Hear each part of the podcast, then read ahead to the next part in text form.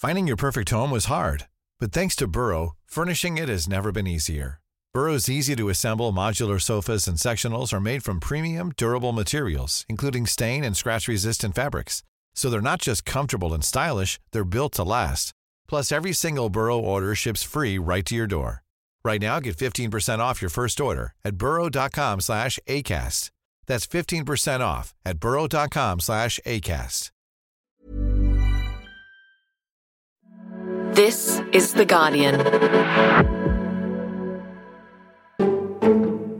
Why is it that I'm expending so much energy trying to act white, trying to fit in with white culture, when I have, you know, this heritage and rich culture that is worth embracing?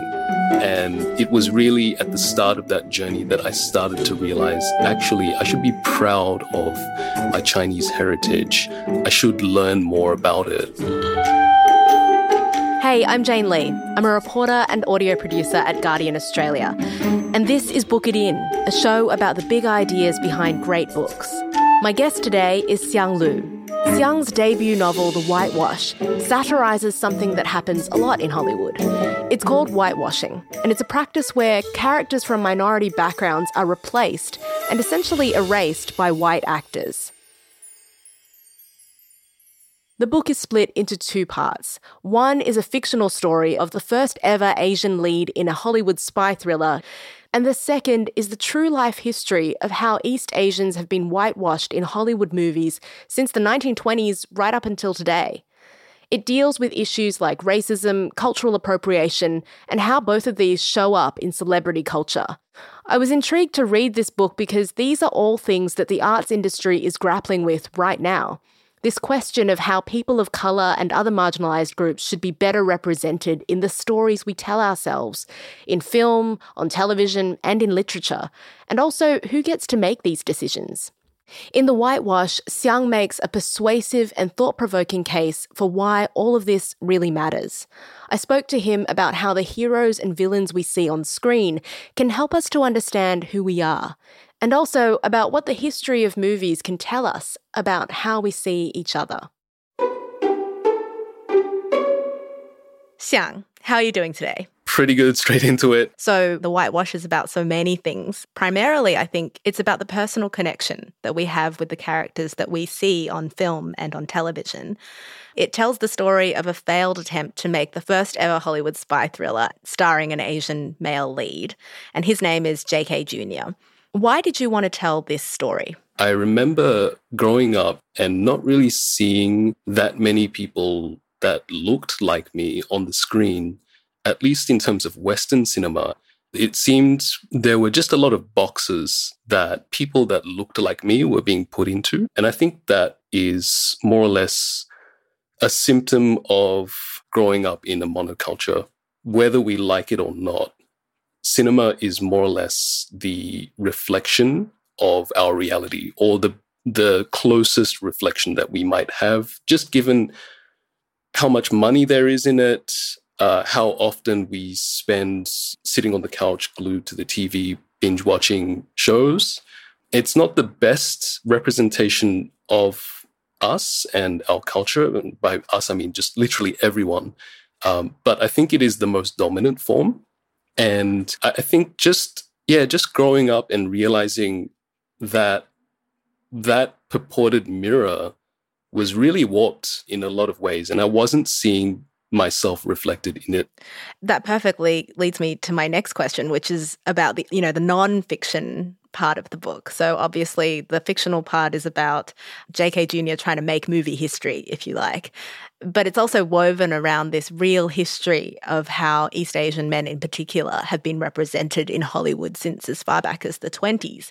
So, were you trying to? I mean, I, I, suppose your aim in trying to uncover your emotions about this issue and to unpack all of these sorts of complex cultural problems was the reason you thought you needed to marry the fiction with the nonfiction in this way.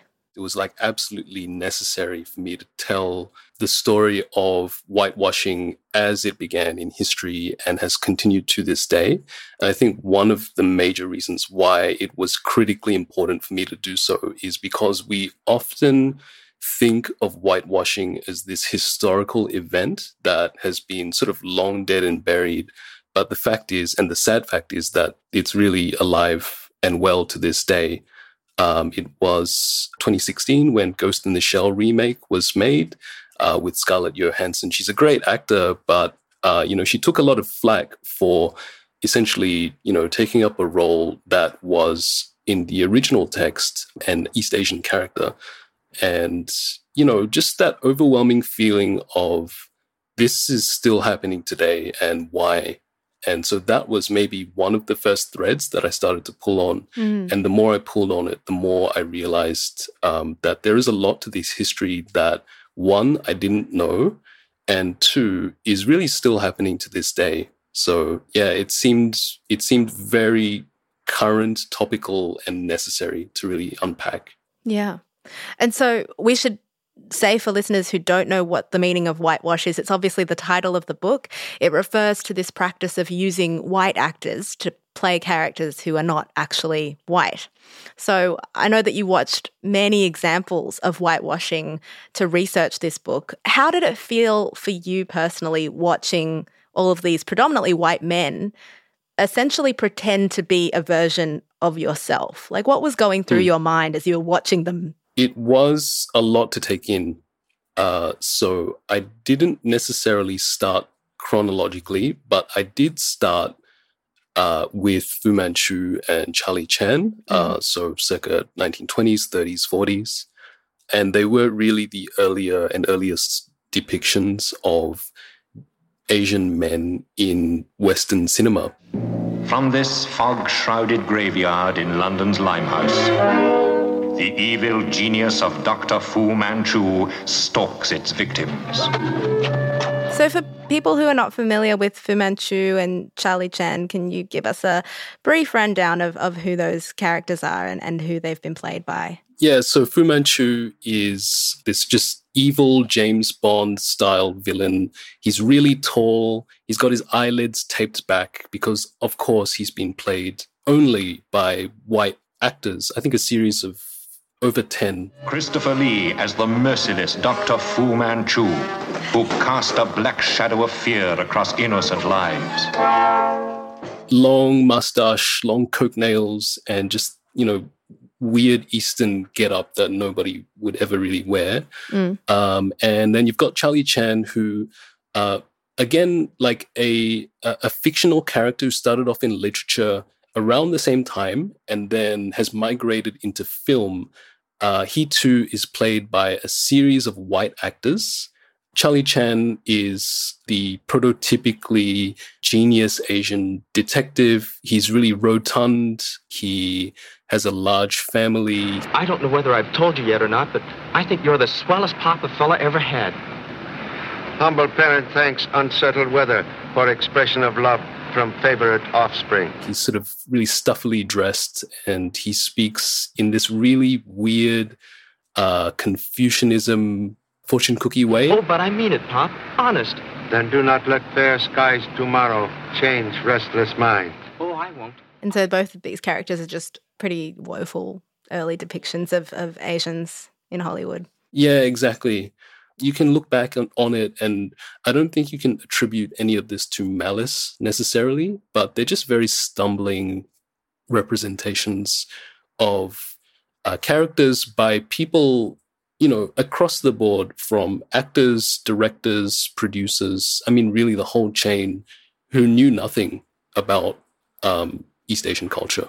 But yeah, it was really tough uh, watching these back to back and just seeing you know, for for a medium that was just finding its legs but was immediately incredibly popular mm. and would soon to become the dominant form of entertainment in the West, in America, it was really worrying um, to see these portrayals that were not really corrected in any way. Mm. I'm trying to understand not only what you were feeling when watching that, but what you were taking away from that experience.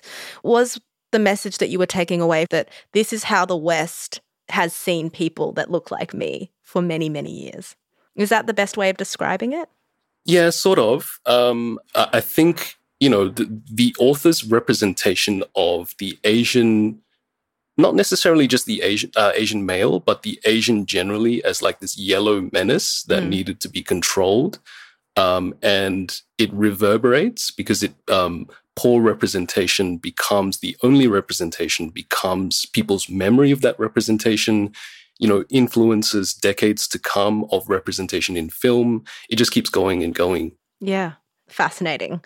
Um, I want to move back for a moment to the fictional side of the book. The protagonist is a man named J.K. Jr., who's cast in the lead role for this fictional movie, Brood Empire. Tell me more about J.K. and what drives him. Yeah, JK Jr. is not at all like me. He's he's very tall, charming, confident, strong jawline, you know, abs for days. Um, he's also like a bit of a bonehead. JK Jr., he's like all of those things, but he's got a really good heart as well.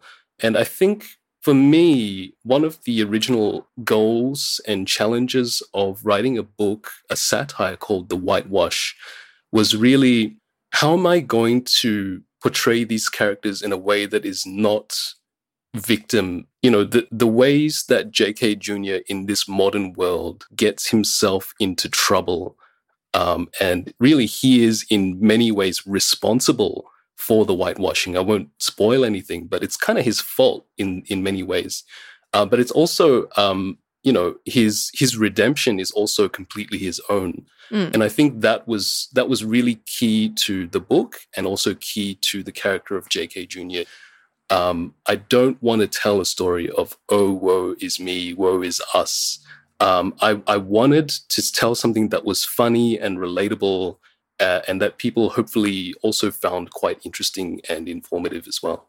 What do you think is it that drives JK to succeed? Is it representation? Is it just fame and fortune? Yeah, I think all of those things, and they're really at the forefront of his motivations, but there is a kind of a deeper longing there. Over time in the book, it's revealed that his parentage is also quite closely linked with Hollywood and East Asian cinema as well. Mm. Uh, and he's really trying to follow in his father's footsteps and, you know, make his dad proud. JK's physique is also really important in the book because his physical attractiveness is key to him getting this starring role in this English language movie.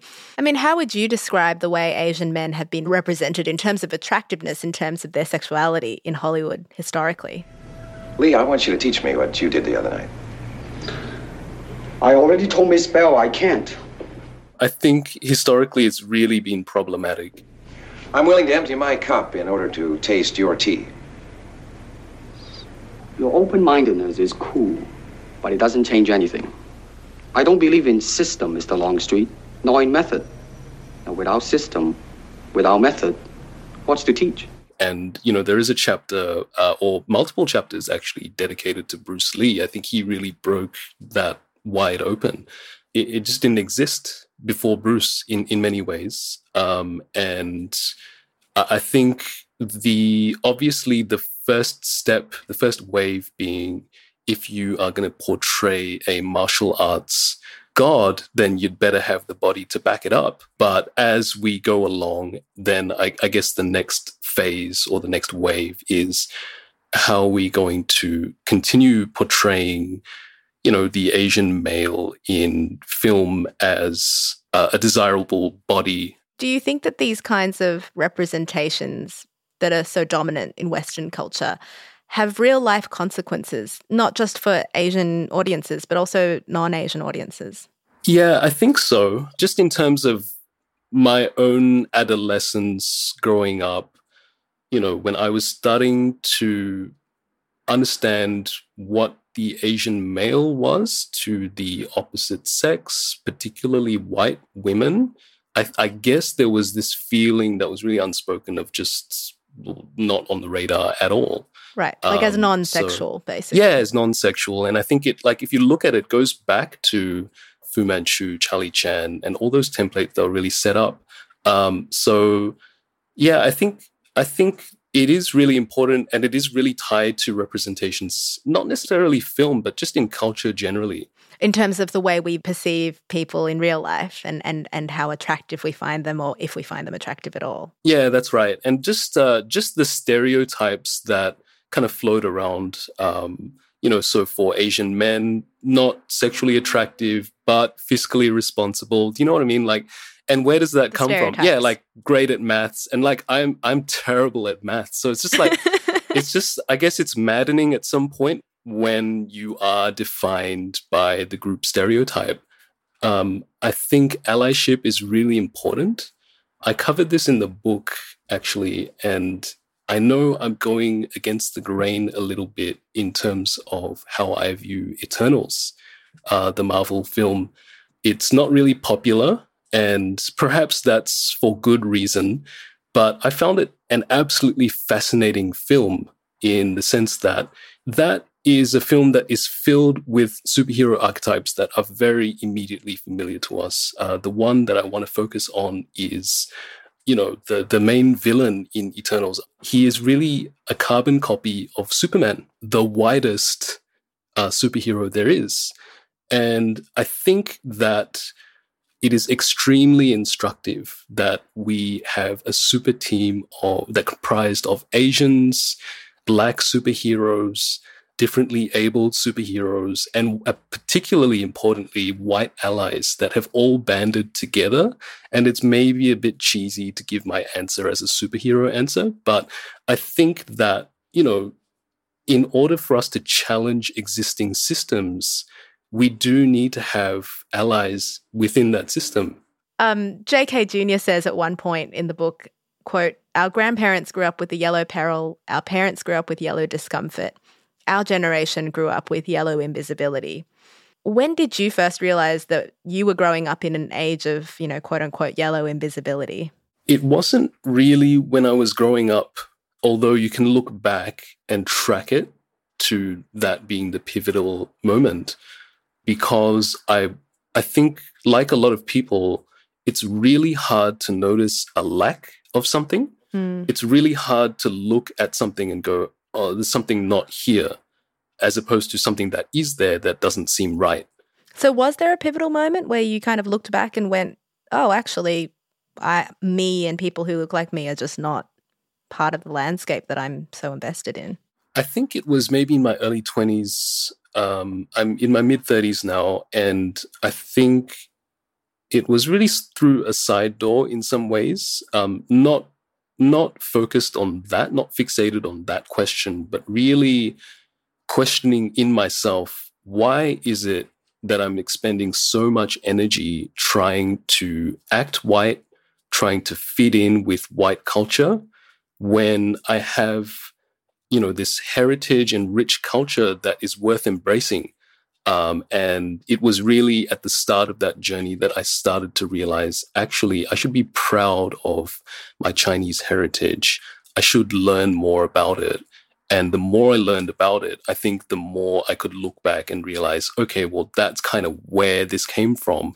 There isn't really a complex in East Asian cinema around how Asian men are viewed because that's just the that's just their monoculture. Yeah, it's so interesting because obviously Hollywood and Western cinema is not the only place that you can find depictions of, of East Asian men and, and East Asian people.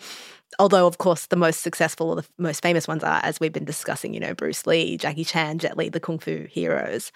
I grew up watching the likes of, you know, leading men like Tony Leung, like Lon Wei, and Chow Yun-fat, and Mao Dehua, like and Andy Lau. You're smiling. Yeah, I like, get it. like, yep, yep, These are all my touchstones You get it. yeah. They're all the leading men of Hong Kong movies. And and as you say, in, in Asian cinema, there is this monoculture. So it's a completely different representation and a sort of love letter to the masculinity that these kind of men provide. Right. And people aren't again, people aren't fixated on that in Hong Kong film or in Chinese No. film necessarily.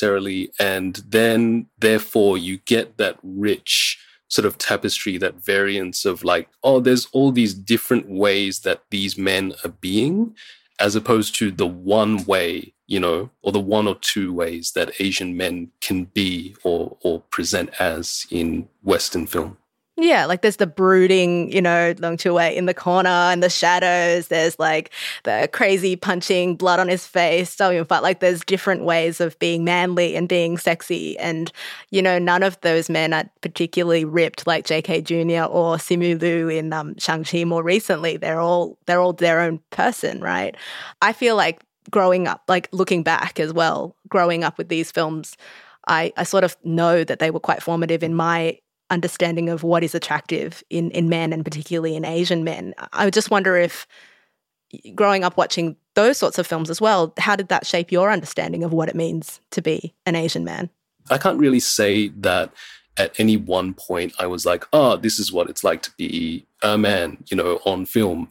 Um, but definitely when you're exposed to different mediums where the portrayals are inherently rich and deep and interesting, you know, and I think you can see that kind of a slow embrace, maybe by Hollywood as well, just with Parasite winning the Oscar. I, think a record number of films with East Asian leads that have nothing to do with martial arts. I yeah. mean, you know, John Cho in Searching, uh, even you know in disney turning red um, it's about many things but it's really a, a, love letter to the diaspora. And so i think that just the more we kind of embrace different types of representation that are nonetheless true mm. the better we all are for it rather than just be stuck in these one or two lanes. Yeah totally. I mean your book unapologetically focuses its attention on the Hollywood representation of East Asian men over time. But it does hint as well at how East Asian women have fared by contrast. Um, in fact, there are a number of footnotes where you refer to the many movies made recently where the misunderstood white guy saves everyone and gets to sleep with an exotic Asian girl as his reward. Um, so, if the defining struggle for Asian men in Hollywood has been getting seen as heroes or leading men, what do you think it is for Asian women? Hypersexualization, um, fetishization, an equally damaging view of submissiveness. And recently, I mean, these types of views being seen as just unapologetic like these are good traits to have, I think is really damaging.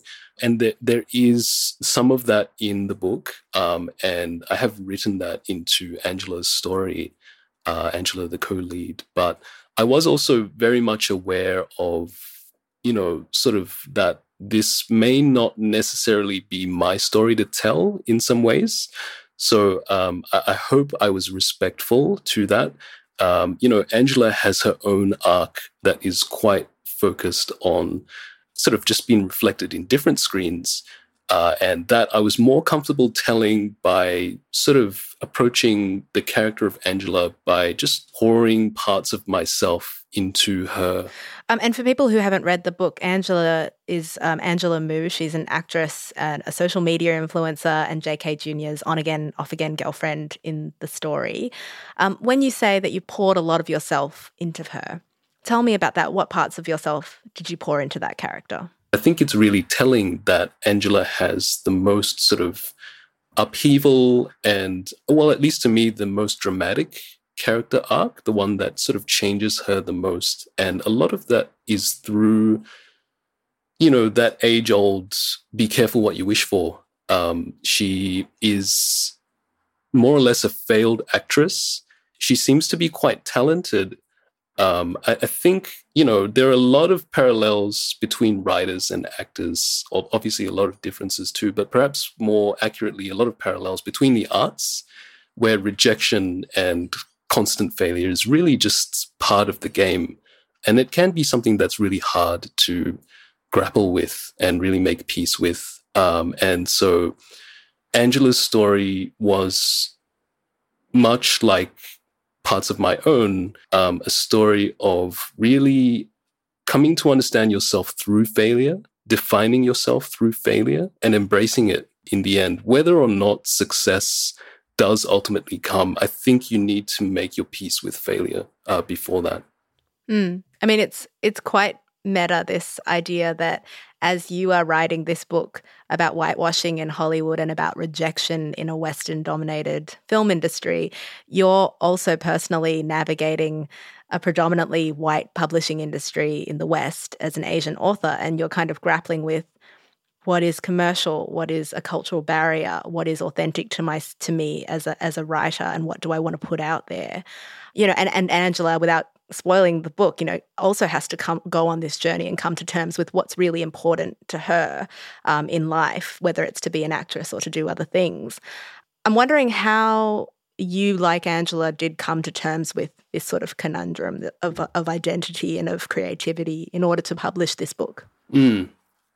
The backstory to that is obviously, like many debut authors, this is not the first book I've written.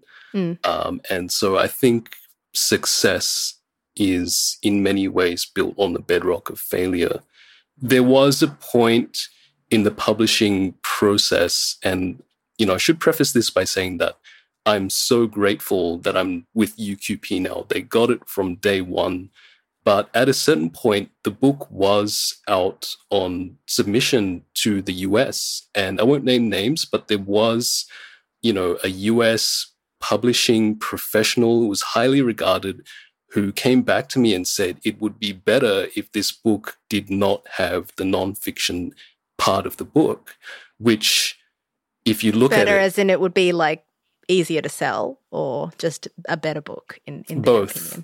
I think mm. they're they're really the same thing, one and the same thing. But I think the the irony there was that someone was telling me to whitewash the whitewash.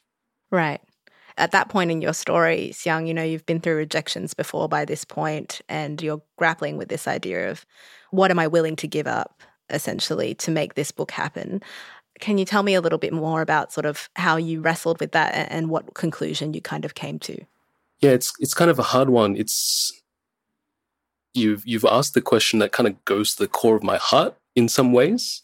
Um, that if the line is crossed, and that's personal for every artist, it might sound strange when you explain it to people and say, "I gave up this opportunity to publish because of this thing, which I just couldn't couldn't get across the line on." Mm. In the end, the decision that I made was I'd rather just write for myself without an audience. And I'm extremely glad. I mean, I'm grateful beyond belief that I do have an audience now.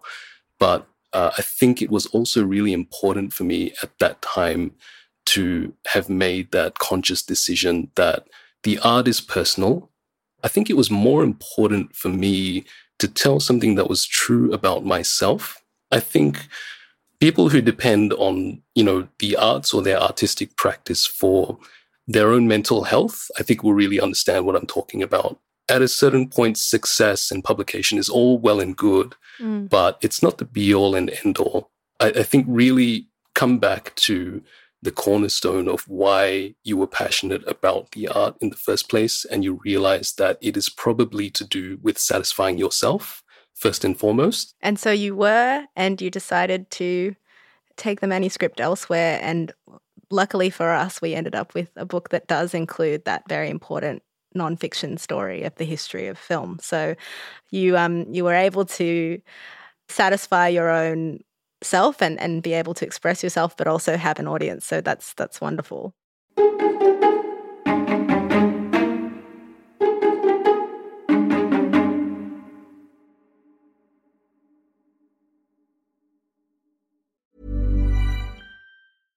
Finding your perfect home was hard, but thanks to Burrow, furnishing it has never been easier.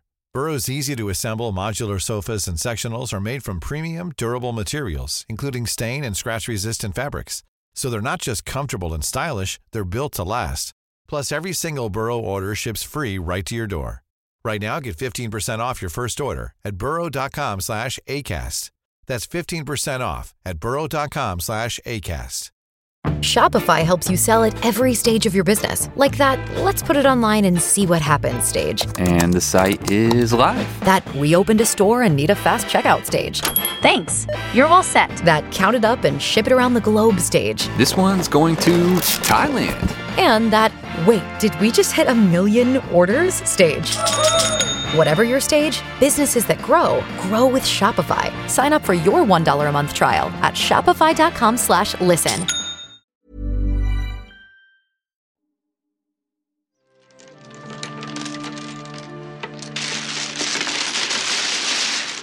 The first Hollywood film in both our lifetimes to feature an all Asian cast was The Joy Luck Club in the 90s.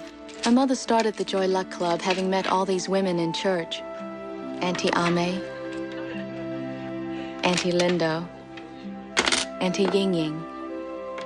And then some 20 years later, we had Crazy Rich Asians, which grossed more than a quarter of a billion dollars. These people aren't just rich, they're crazy rich. Now, you really should have told me that you're like the Prince William of Asia. That's ridiculous. Much more of a Harry. Do you remember what it was like watching Crazy Rich Asians for the first time?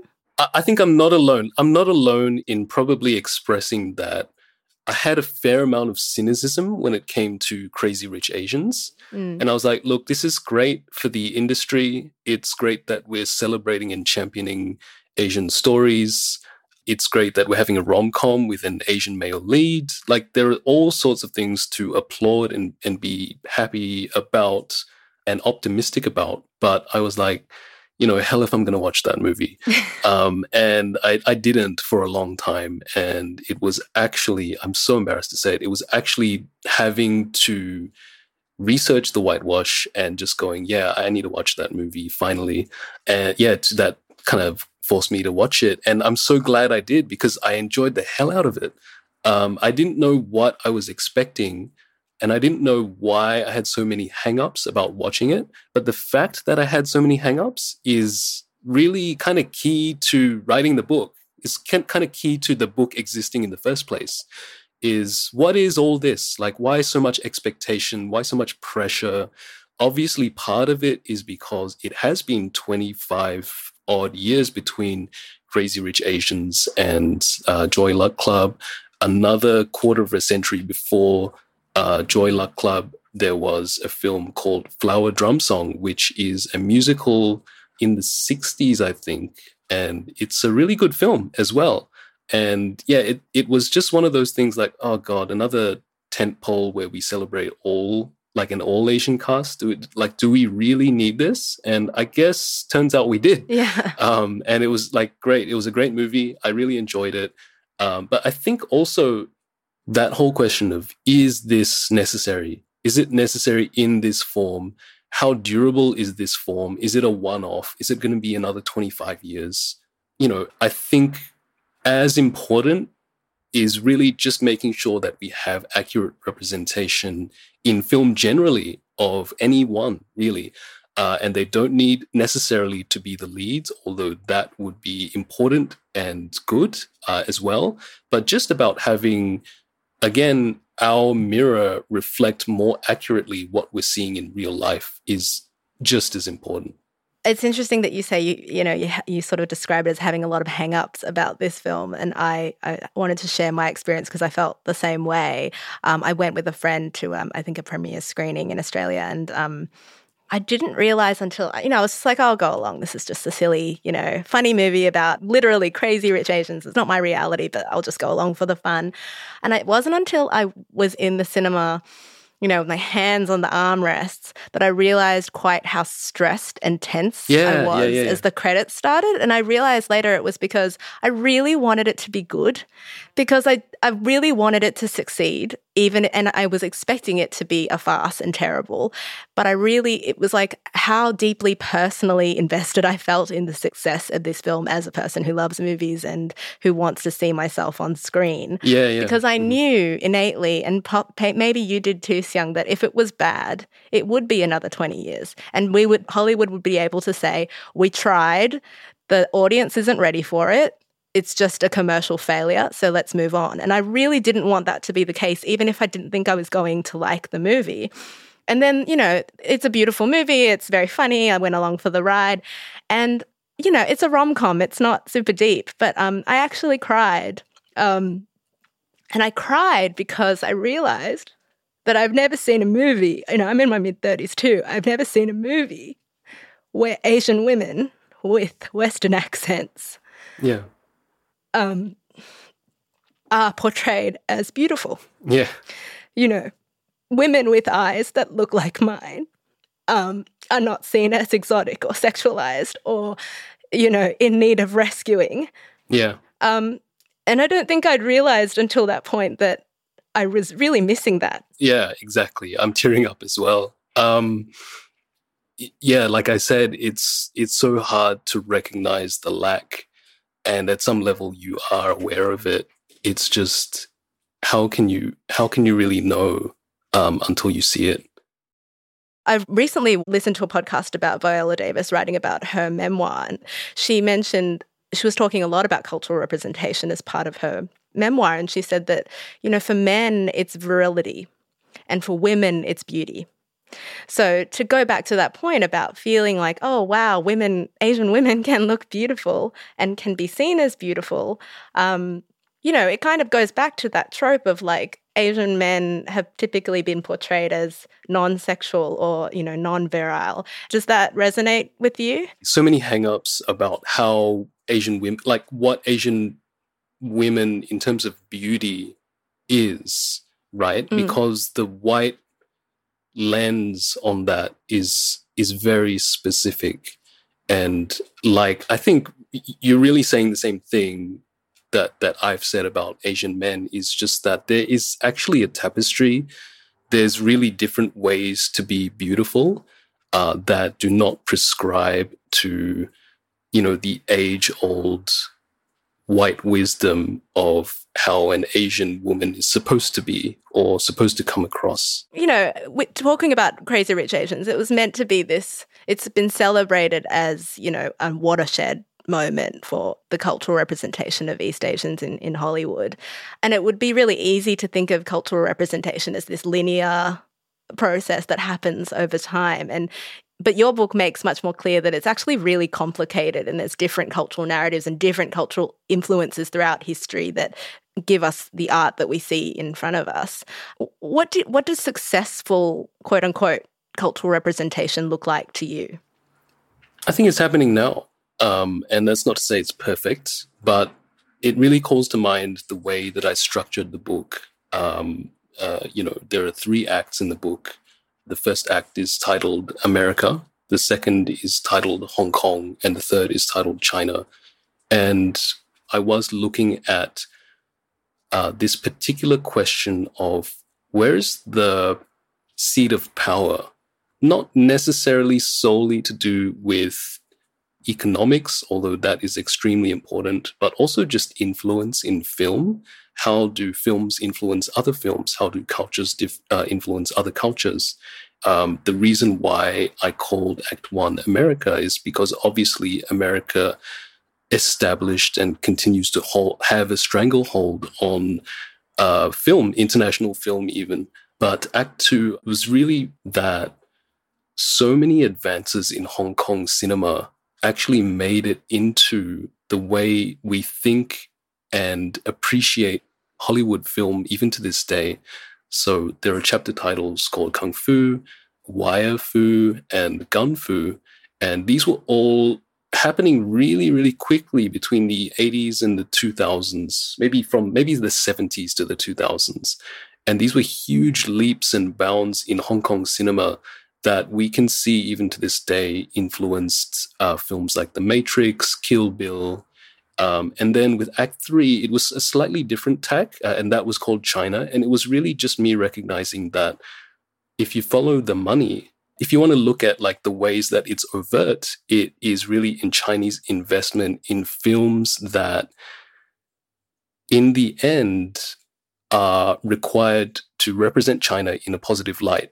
And this is what I mean by soft power. And so it's an it's a really interesting era of film history that I'm not sure is really continuing to this day.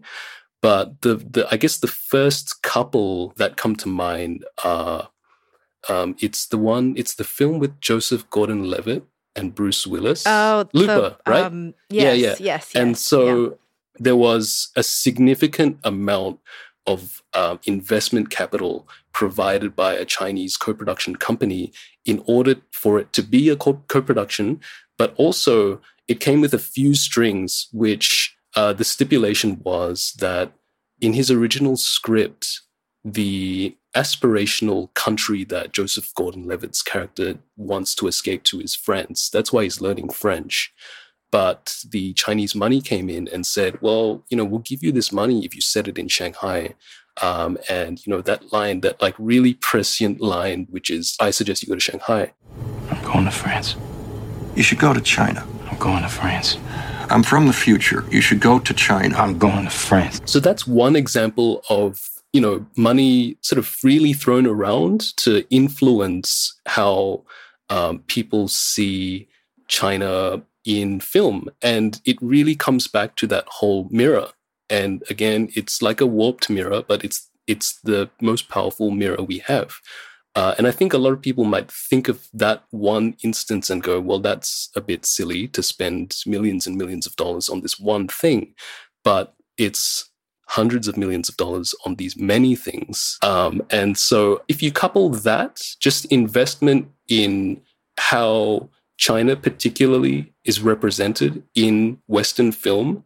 And then you couple that with the fact that the Chinese market is, I believe, now the largest cinema going market in the world. It's really heady stuff. Does that mean that you see successful cultural representation as being an, uh, an evening out, if you like, of the economic power that drives that cultural representation between different countries so that it's not just, for example, the West or just the East dictating the kinds of portrayals that we're seeing? I don't think super great outcomes are coming from the over commercialization of all of these decisions. I think just coming back to what I think might be better for society, that's such a weird way to frame it, but just just making sure that better care is taken towards ethnic representation in film. Um, it doesn't need to be at the highest stakes where the most money is. Um, it can really just be in indie films, it can be in TV shows, it can be more background characters. And China's not the only political power that's used soft power to their advantage. It's really been there since the birth of cinema. You can see really in Top Gun as well, uh, that being really the most effective use of soft power and propaganda by way of military recruitment. Um, so yeah, look hard enough, and you'll see any number of you know countries propagating their own message. It's interesting. I think there's this widely held belief or view that things are generally getting better, quote unquote, for Asian actors and Asian characters, and also just people from diverse backgrounds generally in Hollywood, right? So I was really surprised, for example, in your book where you refer to Shang-Chi huge box office hit, you know, Canadian Chinese actor lead uh, as a superhero. But, you know, y- you suggest that like Shang-Chi is really not being made because the West is becoming more benevolent or progressive, but because of, you know, this Chinese money that we're talking about. So if, if commerce is just moving the needle forward, then does it mean anything to see this sort of progress on screen? Yeah, it's a really hard question. I think it is um, I think we just need to take the lumps that progress is being made. I, I don't want to say off the back of, but in parallel to money being made. That's just a reality of life. Um, let's just you know appreciate the fact that we are getting better representation um, on film, and and and also you know while we're there, be aware of the pattern. I think is is going to be better for everyone. Uh, you didn't ask this question, but I found it extremely gratifying to follow that that structure that I'd set out, you know, of the acts and each chapter more or less reflecting a decade in East Asian representation in Western film. And realizing that, and I think, again, I, I don't know that this is widely known, but Shang-Chi actually began as a Marvel comic sub licensed from Sax Rohmer's estate. Shang-Chi is actually the, the canon son of Fu Manchu. Throughout my life, the Ten Rings gave our family power. If you want them to be yours one day, you have to show me you are strong enough to carry them. And it's only that since we have lost, again, I say we, I mean Marvel, lost the rights to that, and I think probably for the best um, in the mid 80s, that they've retconned that fatherhood and given it to some other character who was played by Tony Leung.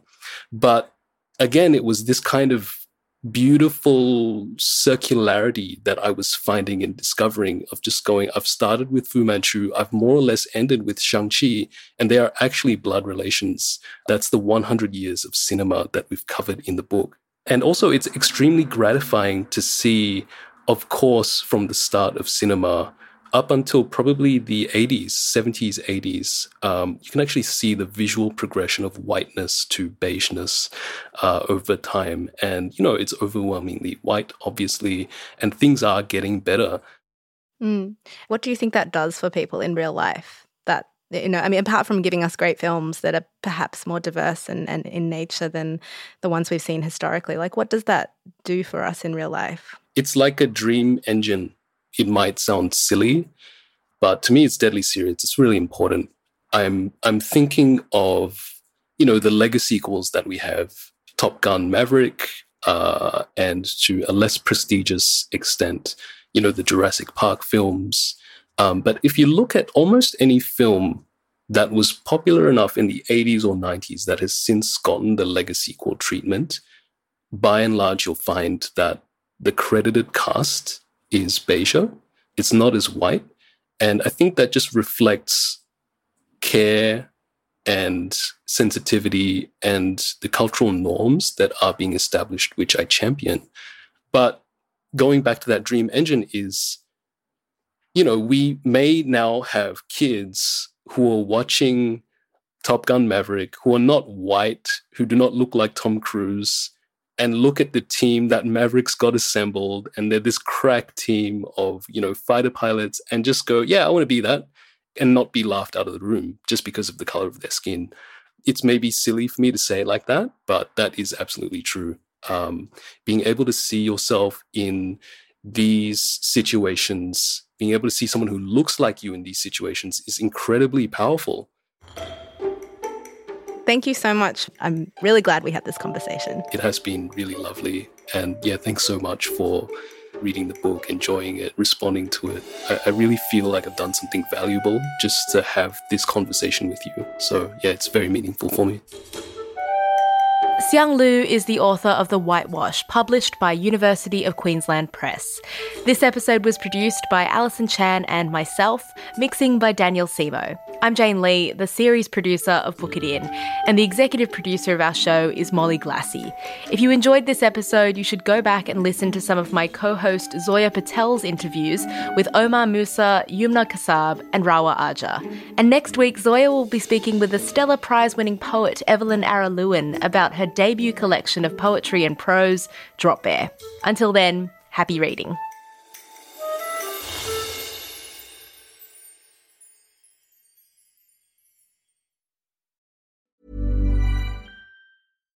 Shopify helps you sell at every stage of your business. Like that, let's put it online and see what happens stage. And the site is live. That we opened a store and need a fast checkout stage. Thanks. You're all set. That count it up and ship it around the globe stage. This one's going to Thailand. And that, wait, did we just hit a million orders stage? Whatever your stage, businesses that grow grow with Shopify. Sign up for your $1 a month trial at shopify.com slash listen.